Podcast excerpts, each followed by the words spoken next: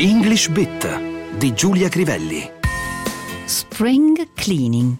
Let go of need to be right and nine other ways to give your brain a spring cleaning.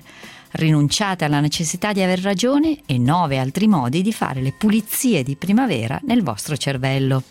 Si intitolava così un articolo apparso qualche giorno fa sul Washington Post, a metà tra costume, società e benessere.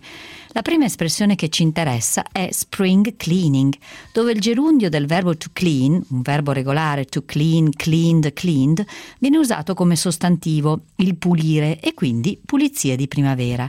Come variante esiste anche to spring clean, fare le pulizie di primavera. I decided to spring clean my apartment and asked my sister to help me. Ho deciso di fare le pulizie di primavera nel mio appartamento e ho chiesto a mia sorella di aiutarmi. Ma torniamo all'articolo che parla di pulizie non fisiche ma mentali.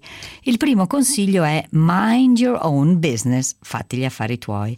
Il secondo, molto più originale, let go of the need to be right, che dà il titolo all'articolo.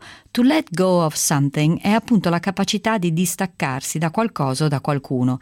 Dei tanti usi di let ci occuperemo magari in un prossimo English bit. Per oggi citiamo ad esempio un phrasal verb, to let down, che significa deludere. E siamo al terzo consiglio, stop blaming, shaming and complaining.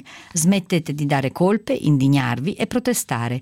Notiamo come il gerundio in inglese sia usato dove in italiano utilizziamo di più l'infinito, una delle tante sottigliezze che fanno capire quanto bene conosciamo l'inglese. Se dicessimo stop to blame, traducendo letteralmente dall'italiano, tutti capirebbero quello che vogliamo dire, ma capirebbero anche che non ci interessano, o almeno non conosciamo, le sfumature dell'inglese. Ed eccoci al quarto consiglio. Stop trying to please and impress everybody. Smettete di provare a compiacere e fare una buona impressione a tutti. Quinto consiglio, clean up unfinished business, chiudete le cose che avevate in sospeso. 7. If you are in the wrong, make it right. Se state sbagliando, se siete dalla parte del torto, correggete il tiro. 8. Let go of perfectionism, liberatevi del perfezionismo. 9. Let go of self-limiting benefits, smettete di autolimitarvi da soli. Decimo e ultimo, stop mismanaging your emotion, smettete di gestire in modo sbagliato le vostre emozioni.